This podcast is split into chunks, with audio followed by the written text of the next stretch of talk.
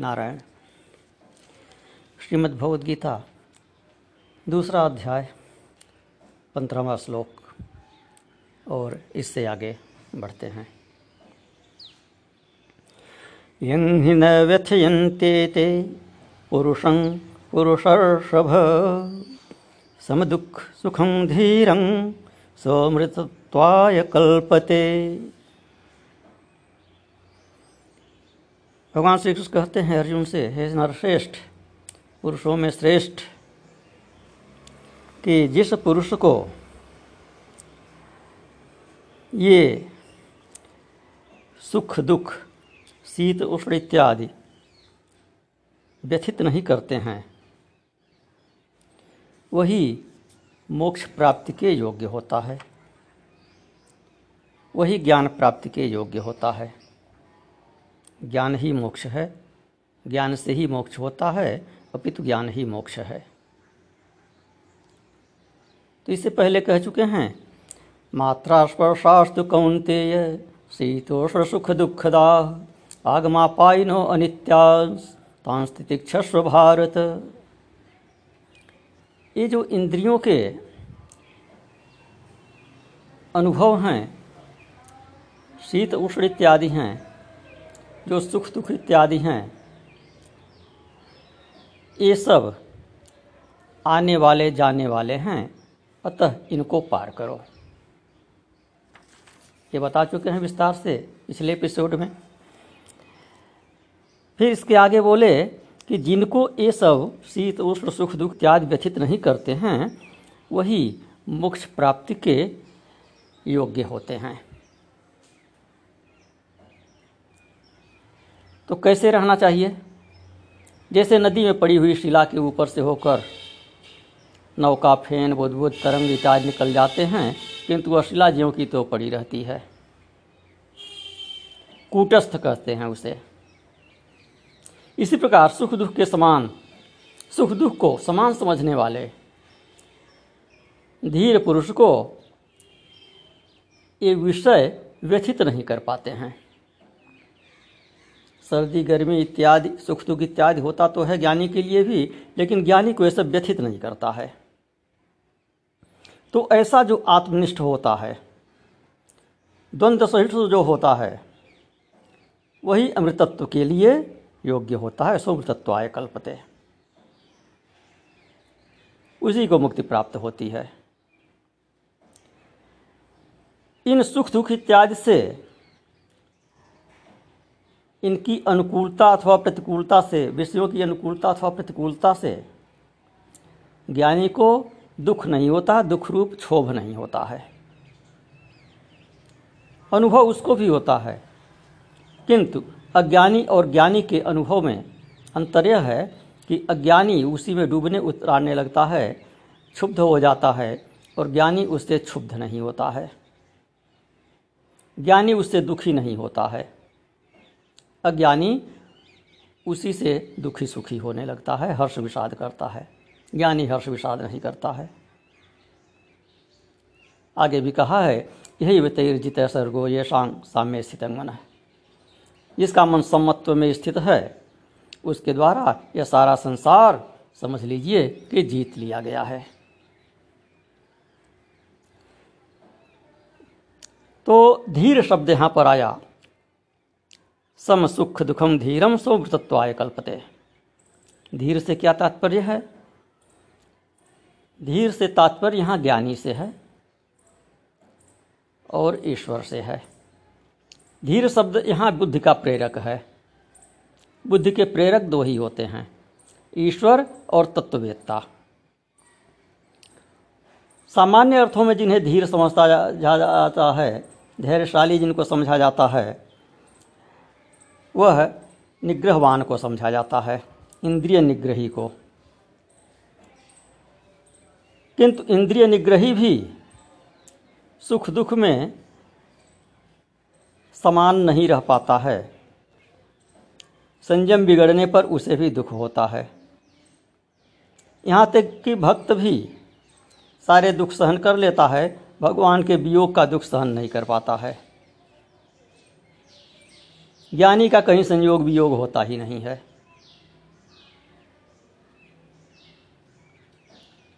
इसलिए ज्ञानी सदा समभाव में रहता है। तो इस प्रकार यह सिद्ध हुआ कि ज्ञानी को शीतोष्ण इत्यादि की प्रतीति तो होती है, परंतु वह उन्हें सत्ता शून्य देखता है।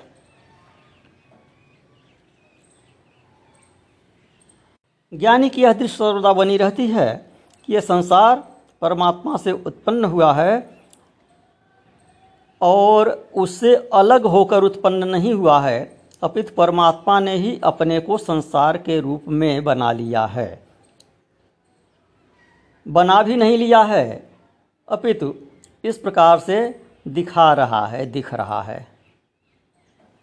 परमात्मा न कुछ बनाता है, न बिगाड़ता है। परमात्मा में कोई परिवर्तन नहीं होता है। दूध का दही जमने की भांति परिणाम नहीं होता है परमात्मा में। परमात्मा तो जस का तस ही है, लेकिन अज्ञानवश वह संसार के रूप में भाषित होता है। ते संसार परमात्मा से उत्पन्न हुआ है, परमात्मा ही संसार रूप से प्रतीत हो रहा है, इस प्रकार उत्पन्न हुआ है। अतः यह सब कुछ परमात्म स्वरूप ही है। सर्वम खलविदम ब्रह्म। है यह ज्ञानी की दृष्टि होती है। इस सर्वम खलविदम ब्रह्म को अगले श्लोक में शब्दांतर से समझाते हैं। कैसे? कहते हैं, ना सतो विद्यते भावो, ना भावो विद्यते सतः। उभयोरपि दृष्टोन्तस्तनयोस्तत्वदर्शिभिः कि असत वस्तु का अस्तित्व ही नहीं है और सत्य वस्तु का कभी अभाव नहीं होता है। जो है वह है, सर्वदा से है, अभी भी है और आगे भी रहेगा। और जो नहीं है, वह पहले भी नहीं था, अब भी नहीं है, आगे भी नहीं रहेगा।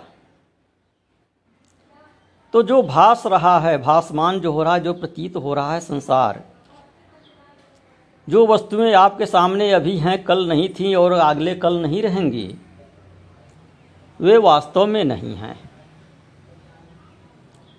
वे केवल दृष्टि भ्रम हैं। इंद्रजालिक के चमत्कार की तरह से दिखाई दे रही हैं। हैं नहीं, इसी को माया कहते हैं। माया क्या है? माँ का अर्थ होता है नहीं या का अर्थ जो? माँ। वह जो माँ या, वह जो कि नहीं है, उसी को माया कहते हैं। तो वह जो नहीं है, किंतु यह सब दिखाई तो दे रहा है तो इसीलिए उसे माया कहते हैं कि है नहीं, लेकिन दिखाई दे रहा है। जो है भी नहीं और दिखाई भी नहीं दे रहा है, उसके बारे में किसी को चर्चा करने की ही आवश्यकता नहीं है, उसमें कोई शंका ही नहीं है। लेकिन जो है नहीं किंतु दिखाई दे रहा है। उसी पर चर्चा होती है। वही भ्रम है, उसी के निवारण के लिए सारा व्याख्यान होता है, सारे उपक्रम होते हैं, सारे शास्त्रार्थ होते हैं। तो माया क्या है? अघटित घटना पटी ऐसी कि जो हुआ नहीं उसको दिखा दे। उसे कहते हैं माया। यह संसार है नहीं लेकिन दिखाई दे रहा है। इसीलिए इसको माया कहते हैं। तो इस प्रकार जो असत है, यह जो दिखाई दे रहा है, यह पहले नहीं था और आगे भी नहीं रहेगा। तो इसका अर्थ यह है कि वर्तमान में भी केवल प्रतीति हो रही है, इसकी भ्रमवश है नहीं यह। होना तो उसी का मानेंगे जो सर्वदा से है और सर्वदा रहेगा। पहले भी था, अभी भी है, आगे भी रहेगा। वह सत्य है, वह परमात्मा है। तो कहे कि ना सतो विद्यते भावो। ना भावो विद्यते सतः। कि असत वस्तु का अस्तित्व नहीं है, हो ही नहीं सकता है असत वस्तु। और जो सत वस्तु है, वह कभी मिट नहीं सकता है, उसका कभी अभाव नहीं हो सकता है। तो संसार पहले नहीं था, इस समय नहीं है, आगे भी नहीं रहेगा। परमात्मा पहले भी था, अब भी है, आगे भी रहेगा। तो जो पहले भी था, आगे भी रहेगा, और इस समय भी है, वही सत्य है। और जो किसी एक काल में रहे, आगे पीछे न रहे, वह असत है। इसलिए सनातन कहते हैं परमात्मा को। हमारे धर्म को इसीलिए सनातन कहते हैं, क्योंकि यह हमेशा से रहा है, अभी भी है, और आगे भी रहेगा। अनादि है, अनंत है, इसीलिए सनातन है। तो सत्य सनातन इसीलिए कहते हैं। सत्य क्या है? जो सर्वदा है। जो किसी एक समय में है, दूसरे समय में नहीं रहेगा अथवा पहले नहीं था, वह सत्य नहीं है। अब थोड़ा सा इसमें तर्कशास्त्र अर्थात न्यायशास्त्र की बात करते हैं। न्यायशास्त्री भाषा तकनीकी होती है, सबको समझ में नहीं आती है। जो न्यायशास्त्र तर्कशास्त्र तर्क संग्रह इत्यादि पढ़े हुए हैं, वही इसे कुछ समझ पाते हैं। फिर भी थोड़ा सा संकेत कर दें कि भक्त और वेदांती दोनों यही मानते हैं कि संसार माया है। यहाँ दोनों सहमत हैं। अद्वैती और द्वैती दोनों इस संसार को माया मानते हैं। तो माया उसे कहते हैं, जो है नहीं किंतु दिखाई दे, जैसे इंद्रजाल। अब यह संसार प्रतीत तो होता है, किंतु प्रत्यक्ष अनुमान, उपमान और शब्द इनमें से किसी प्रमाण से सिद्ध नहीं हो सकता। बड़ी अजीब बात की है, कैसे सिद्ध नहीं हो सकता? प्रत्यक्ष दिखाई दे रहा है, आप कह रहे हैं सिद्ध नहीं हो सकता। मकान बनवा रहे ईट ईट पत्थर जोड़ रहे हैं रुपया खर्च कर रहे हैं मिस्त्री मजदूर लगे हुए हैं मकान बन गया उसमें बैठे हुए हैं आप कह रहे हैं यह है ही नहीं खा रहे हैं पी रहे हैं चल रहे हैं संसार के कार्य व्यवहार कर रहे हैं लड़ाई झगड़ा सब कुछ कर रहे हैं नौकरी चाकरी कर रहे हैं प्रमोशन हो रहा है जन्म हो रहा है मृत्यु हो रहा है रो रहे हैं गा रहे हैं हंस रहे हैं और कह रहे हैं कि है ही नहीं ये कैसे प्रश्न हुआ कि जो वस्तु सामने दिखाई दे रही है, उसे सिद्ध करने के लिए प्रमाण की क्या आवश्यकता है?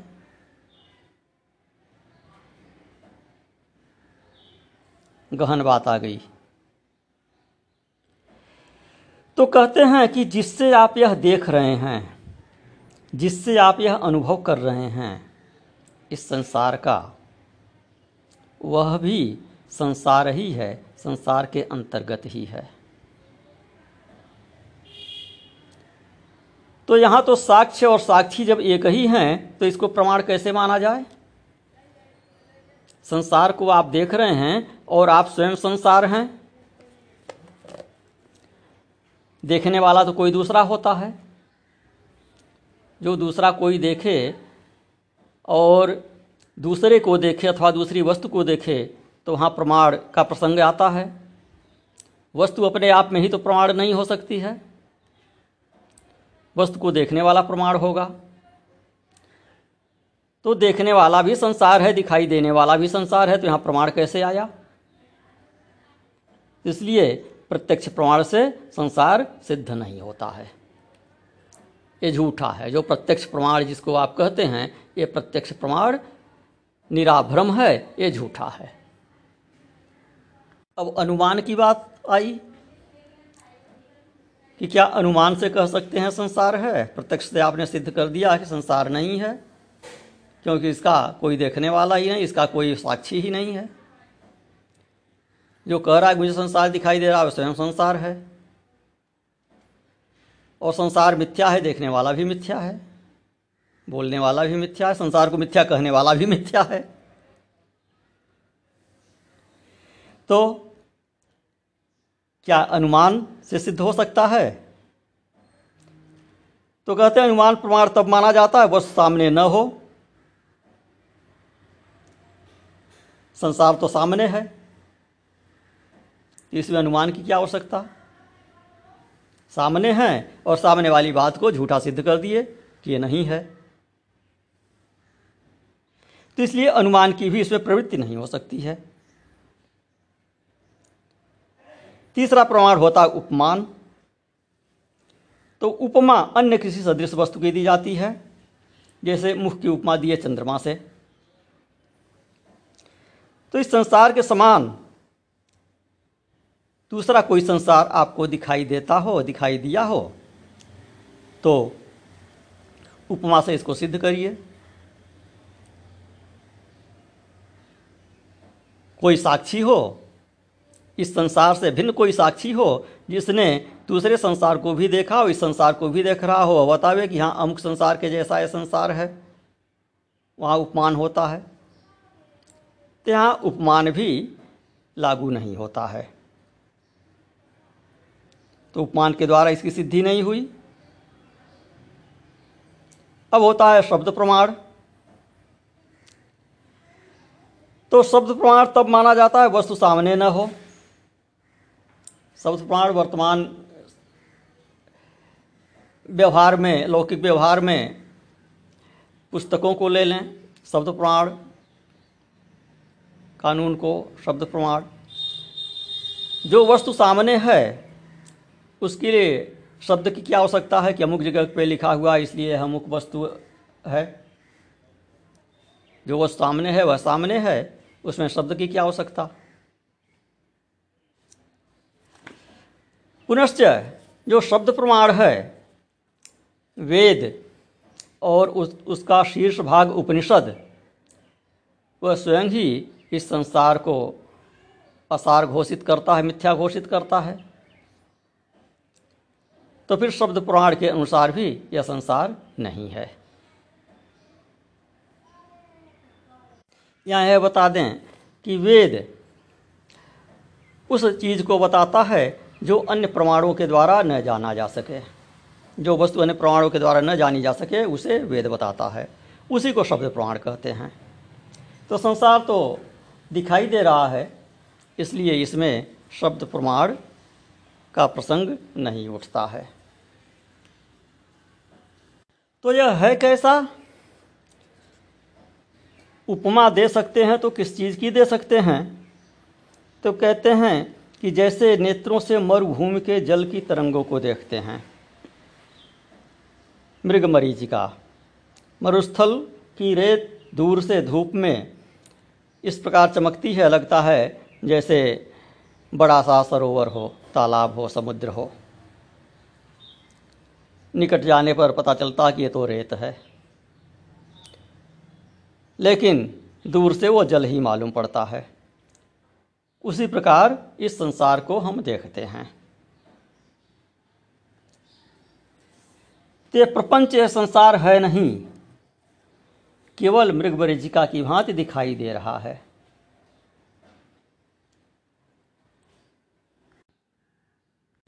तो भगवान ने मुख्यतः तीन प्रकार से बताया है, आत्मा का प्रतिपादन किया है। जो सोलहवें श्लोक में किया, ना सतो विद्यते भाव, ना भाव विद्यते सतह तो इसको व्यतिरेक दृष्टि से बताया कि केवल परमात्मा ही है, अन्य कुछ नहीं है, क्योंकि जो कुछ नहीं है, वह कभी नहीं हो सकता, वह कभी नहीं हुआ। और जो है, वह सदा से है और सदा रहेगा। असत वस्तु का अस्तित्व नहीं है और सत्य का कभी अभाव नहीं होता। इस प्रकार इन दोनों का ही भेद तत्वदर्शियों ने देखा है। भगवान कह रहे हैं।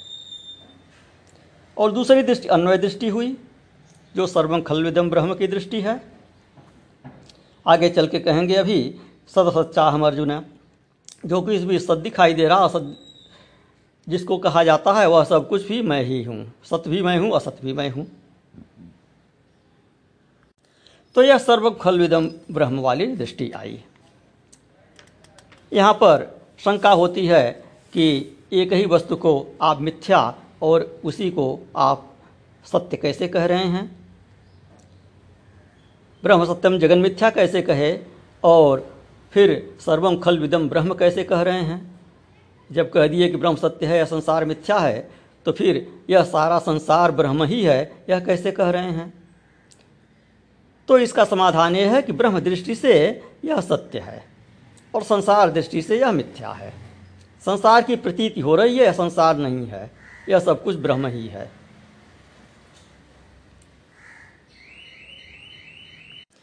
और तीसरा प्रकार है समझाने का, जिसमें कहे कि यह आत्मा सत और असत दोनों से विलक्षण है। न सत्तन्ना सदुच्यते वह न तो सत्य है, न असत है। अब अगले पाँच श्लोकों में सत्रहवें से बाईसवें श्लोक तक। इस सत्य के स्वरूप का वर्णन करेंगे। यहाँ पर जो कहे सत्य, सदा रहता है, उसका कभी अभाव नहीं होता। तो उस सत्य के स्वरूप का वर्णन अगले पाँच श्लोकों में करेंगे। नारायण।